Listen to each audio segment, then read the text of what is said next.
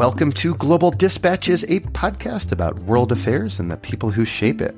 I'm your host, Mark Leon Goldberg, editor of UN Dispatch, and in this show we discuss topical global issues and have in depth conversations with personalities in foreign policy. Global Dispatches is presented in partnership with Humanity in Action, an international educational organization, and I am a Humanity in Action Senior Fellow. By now, you have likely seen the announcement by President Trump that the United States will formally recognize Jerusalem as Israel's capital and that the United States intends to move its embassy there from Tel Aviv. The move bucks decades of U.S. policy, which sought to include the status of Jerusalem as part of a broader peace agreement between Israel and the Palestinians. And virtually the entire world warned President Trump against this declaration, fearing that it will sow instability throughout the region and erect yet another obstacle in the way of an already failing peace process. On the line with me to discuss the implications of this announcement to both the Arab Israeli peace process and to regional politics more broadly is Marc Lynch. Marc is professor of political science and international affairs at George Washington University's Elliott School. He's also the director of the Project on Middle East Political Science and is one of my favorite Middle East analysts. Marc explains why previous U.S. administrations have held off on making this move, and he puts this decision by the Trump administration in the context of its broader policies towards the region. And here, Marc, I think very interestingly, lays out the high stakes gamble that the Trump administration is making with this declaration. So, this is obviously a very timely conversation. Big thank you to Marc for getting on the line with me literally moments after Donald Trump finished uh, his speech. If you're new to the podcast, welcome. Go to globaldispatchespodcast.com to check out our archives. Also, I don't know how many of you know this, but we have a standalone mobile app. If you don't want to listen to the, the podcast on Stitcher or Spotify or iTunes, uh, just search for Global Dispatches in the App Store. I know uh, many of you already do, but you know, it's just another way of, of getting this content to you. As always, of course, feel free to reach out to me. You can use the contact button on globaldispatchespodcast.com. Love hearing from you guys. And please leave a review of the show on iTunes. It really does help increase the visibility of this podcast in the eyes of people who are searching for interesting content about global affairs. And now here is my conversation with Professor Marc Lynch. Looking for a trustworthy podcast to bring you unfiltered viewpoints and experiences on global health? Tune into Global Health Matters, the podcast that connects silos and amplifies diverse voices to give you a holistic picture. Each month, Dr. Garry Aslanyan from the World Health Organization hosts discussions with guests spanning former ministers of health, award winning journalists and authors, and frontline public health workers. Join listeners from across 180 countries for an exciting season four launching in June. Global Health Matters is available on Apple Podcasts, Spotify, and YouTube.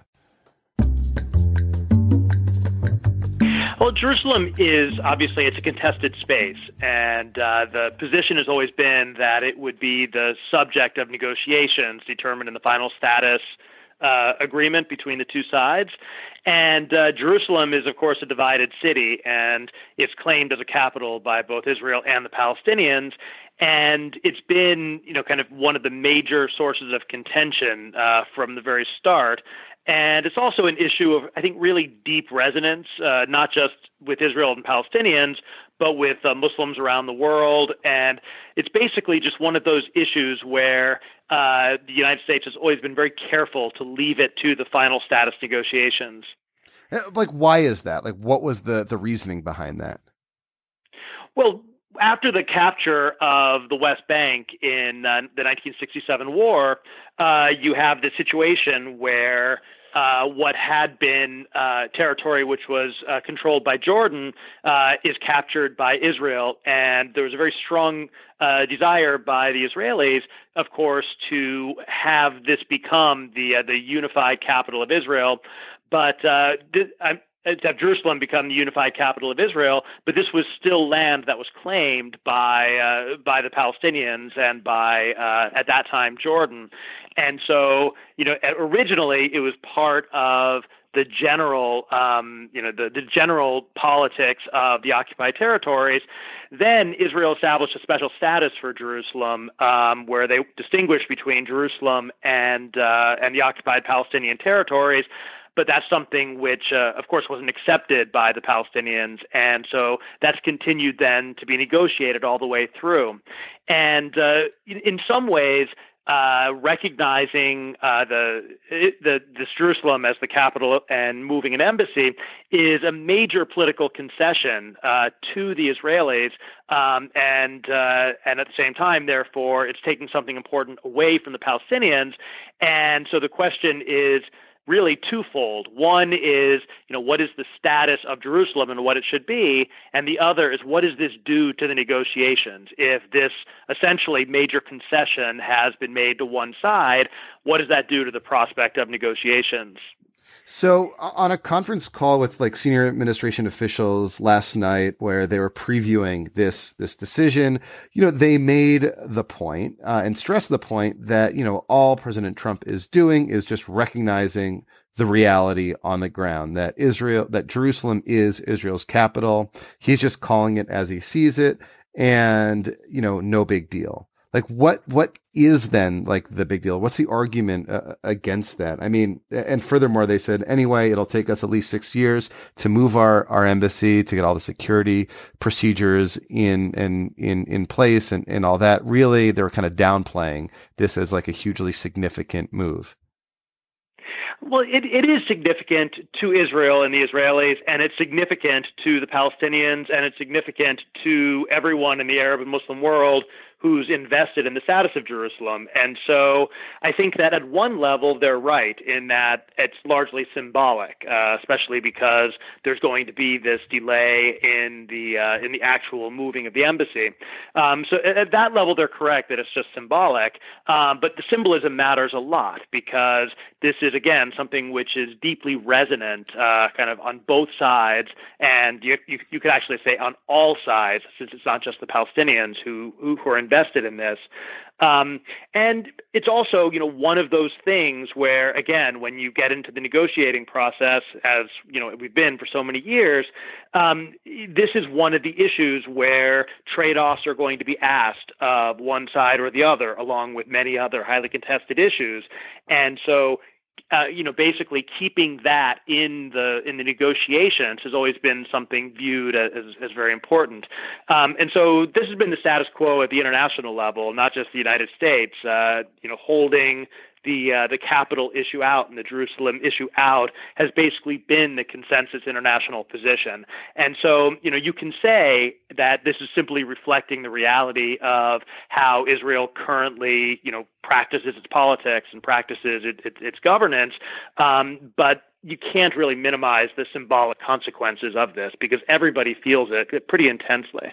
Well, well, can I can I push back on on that uh, just just a little bit? I mean, in general, in life, like I'm not a cynic, um, but the the cynical um, take on this is is something that resonates with me in, in a way, which is that you know the the peace process is is dead. It, it, it's it's and you can't kill something that's already dead, right? So moving, you know, this this this move of the this declaration that Jerusalem is now Israel's capital by the United States will undermine a peace process that's like non-existent anyway. So you know, again, like what's the big deal?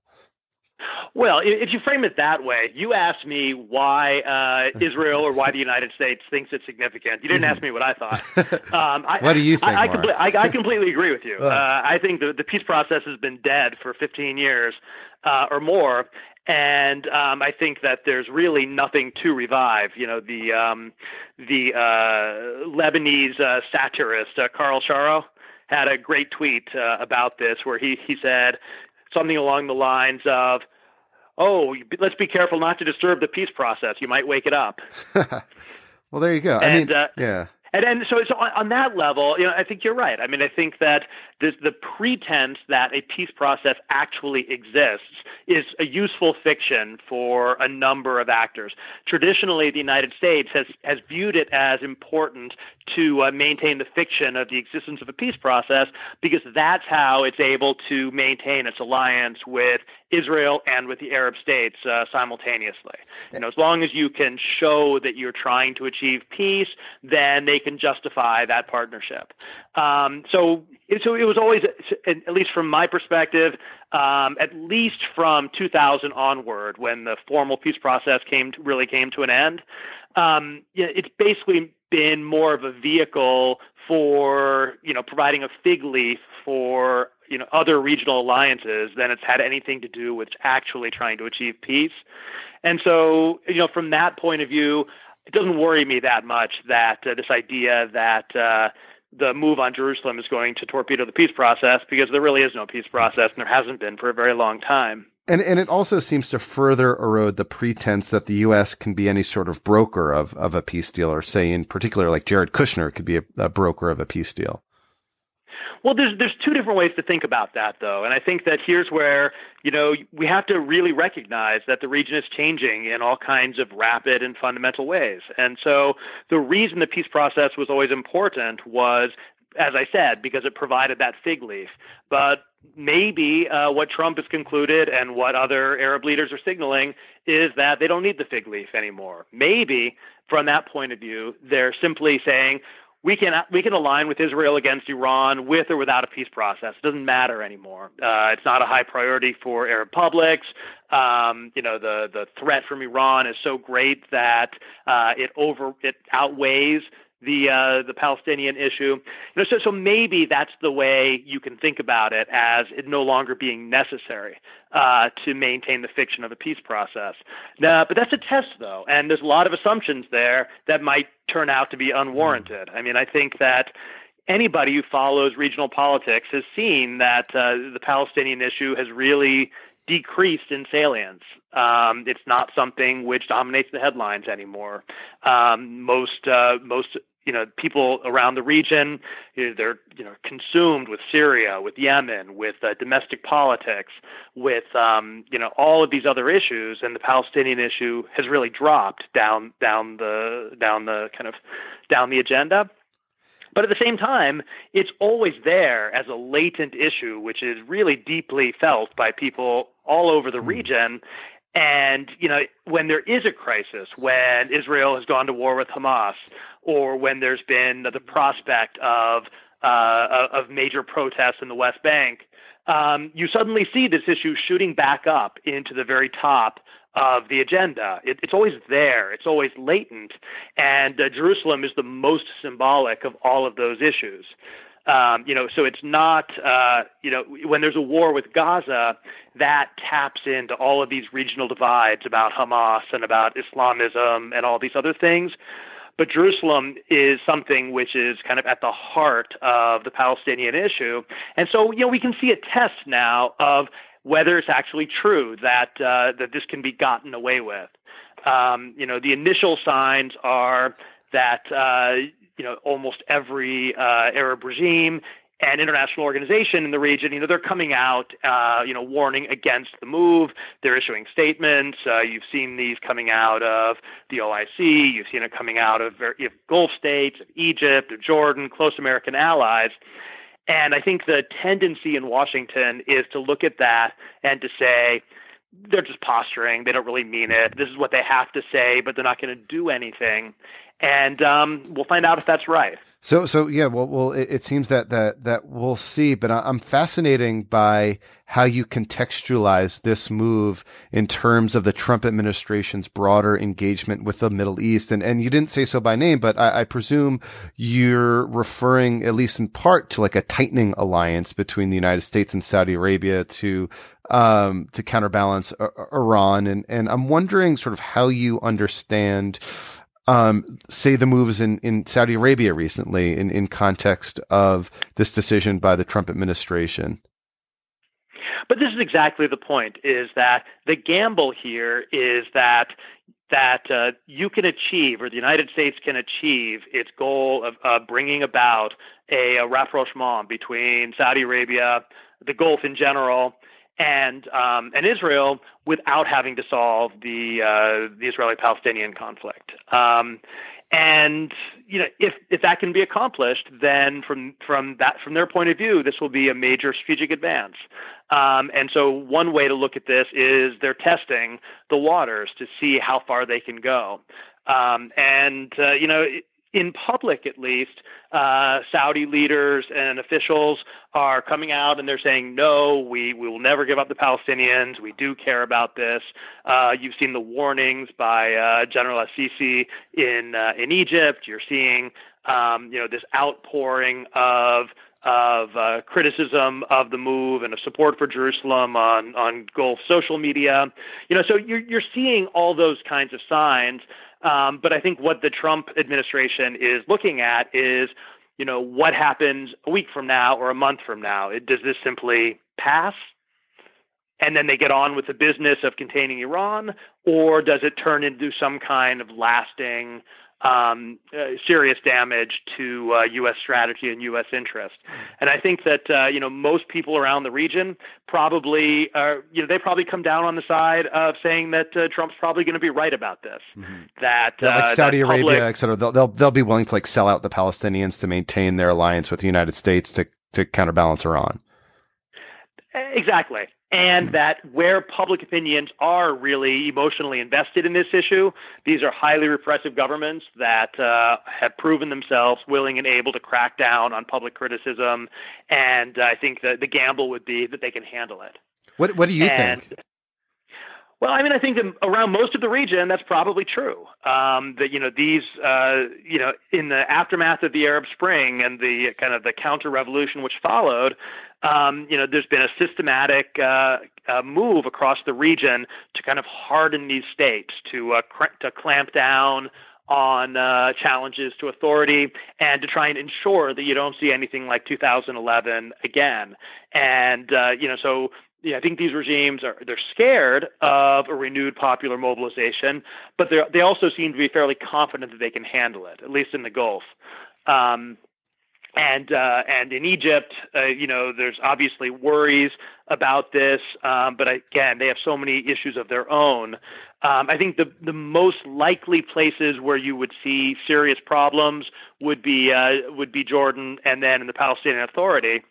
And uh, you know, Jordan is always facing this kind of problem, and uh, you know, of, of you know domestic challenges, and um, you know, trying to navigate uh, its uh, you know its uh, the views of its population and its alliance with the United States, and uh, and you know, the general sense there is that probably you know that this is built into the Jordanian system and Jordanian politics. They'll figure out a way to handle it. Mm-hmm. So you don't think it'll be like um, destabilizing in any meaningful way for Jordan?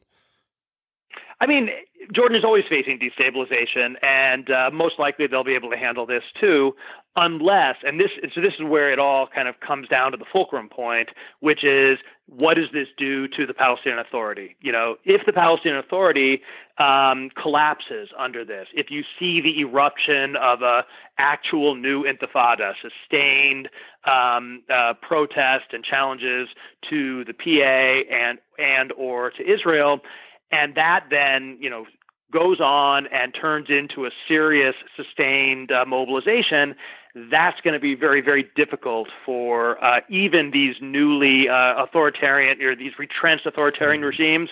It's going to be very difficult for them to ignore it. Um, you know the, so they're going to be watching to see you know what happens. And i think that if the, if on the Palestinian side this kind of comes and goes uh, with a few protests and then everything carries on as before, then um, that will be the bellwether for the rest of the region. Hmm. That'll be their green light to, you know, they lodge their diplomatic protests and then move on. So, um, well, it sounds. But, but, it, but it is, but it is striking, though. I was just going to say that it's pretty striking that if you look at the speech, uh, you know, Trump did signal that uh, you know he was still committed to a peace process. He still wanted to bring about a, a deal, which would be great for both sides. But uh, in terms of anything concrete, there was basically nothing for the Palestinians or the Arabs. Uh, you know, there, there was nothing there which would compensate for this uh, move, which was very favorable to the Israeli side. And so it's possible that they have something up their sleeve um, that uh, that they're waiting to roll out, but there's been very little indication of what that might be. And so I think that you know the sweet words aside, the gamble here is they can kind of do this, offer no real concessions, and get away with it. And and so it seems then that the smart Palestinian play would be to foment that kind of um, you know popular anger and, and mobilization that might sort of awaken uh, that that that might force perhaps um, allies and other Arab countries in the region to um, you know to to sort of condemn this action in more meaningful ways. Yes, but that's risky because the Palestinian Authority is utterly dependent upon uh, support from uh, the United States, from Israel, and from these same uh, Arab states. And so, if it you know, kind of supports a policy such as a, an uprising or an intifada, it's got two major risks that it's bringing on. One is that the anger will be directed against them for failing to uh, deliver anything in the peace process. So Abu Mazen and the uh, the Palestinian Authority have to fear that they would end up being the target rather than the beneficiary of a popular uprising. And the second problem is that even if uh, they are not targeted and uh, they and they're able to direct the challenge towards Israel, this could then lead them to lose those vital uh, support uh, uh, resources that they get from the United States, Israel, and uh, the Arab states, um, and that could end up hurting them, you know, from the outside. So so basically, uh, you know, the in terms of trying to extract some kind of concessions from Israel, yeah, that might be a smart play. Um, but uh, when they're looking at what it might cost them, uh, it'd be pretty risky. Now, but the other part, though, of course, is they might not be able to control it. I mean, the Palestinian Authority is very unpopular, very weak, and um, you know it's struggling in all kinds of ways. And so I, I think that um, it might not be under their control whether such an uprising emerges or not. They're simply going to have to, in many ways, see what happens themselves and then adapt to what's happening on the ground. Um, uh, is there any other like lens through which you think it might be useful to analyze this move? Um, perhaps like pertinent to, to some of some of your research. Well, I mean, one of the things that I think is the most interesting here is that you know, we, you know, everyone who studies the Middle East or who, uh, you know, works on the policy of the Middle East, we all have this set of assumptions uh, about how things work and what matters and who's relevant. And and I think that one of the things which is going on right now is that things are changing very, very fast. And a lot of the assumptions that we've had, they might still be true, but they might not. And I think we all, in a sense, are, you know, we need to be very rapidly updating things. So, for example, when you see the way that uh, the the war in Syria has been fought, with uh, you know the role of Iran and, and pro-Iranian Iranian-backed militias, or the role of Russia in Syria, or looking at Hezbollah moving out of out of Lebanon into Syria, looking at Israel carrying out fairly regular airstrikes inside of Syrian territory. These are all things that uh, you know you really would not have seen in the past, and yet now they've just become you know, part of the way the Syrian war is fought. Or if you look at what Mohammed bin Salman is doing inside of Saudi Arabia and the challenges that he's uh, directing towards uh, the you know members of the royal family um, and uh, you know the clerical establishment and uh, and all these other things, you know these are really breaking through a lot of uh, uh, kind of long-standing uh, expectations and norms of political behavior, things are changing really fast. And so something like this, like the moving of the embassy, we all assume that it's going to trigger, uh, you know, all these, you know, particular ramifications politically to the peace process to everything else, but maybe they won't. Mm-hmm. In other words, you know, we're in a situation now where it's just not obvious that old red lines still matter, and it's not obvious that uh, that kind of the old game is still what's being played. Well, now well, it maybe, could be that it, yeah. that it could be that it is, and you know, in other words, it could be that Trump thinks that there's a new game in town and he's about to get burned very badly. Well, well, maybe um, then ultimately the um, recklessness of this decision is that you know it just we don't, you know, it, it's adding another degree of uncertainty into an already volatile region, the outcome of which we can't really predict. No, absolutely. I mean, I think that it is. It's, it's quite reckless, and and it also. I mean, just to take a taking a step back in the other direction, you know, it, it really is a provocation for no reason whatsoever. There was no strategic reason to do this. There was no political reason to do this. There was no evident pressure uh, to do this. I mean, it really just kind of came out of nowhere in, in all kinds of ways. And, uh, you know, in, one way, it even cut directly against uh, Kushner's efforts to build this uh, ultimate deal and all of that sort of thing. Um, you know, it just kind of seems to be this uh, kind of policy decision which kind of came out of nowhere, didn't really seem to be carefully thought through, and was working at cross purposes with um, with other initiatives of by the Trump administration. Um, so, and, and in that, it you know resembles like the uh, the mixed messages over the Saudi blockade of Qatar, uh, the mixed messages over Syria, you know, the mixed messages over all kinds of issues.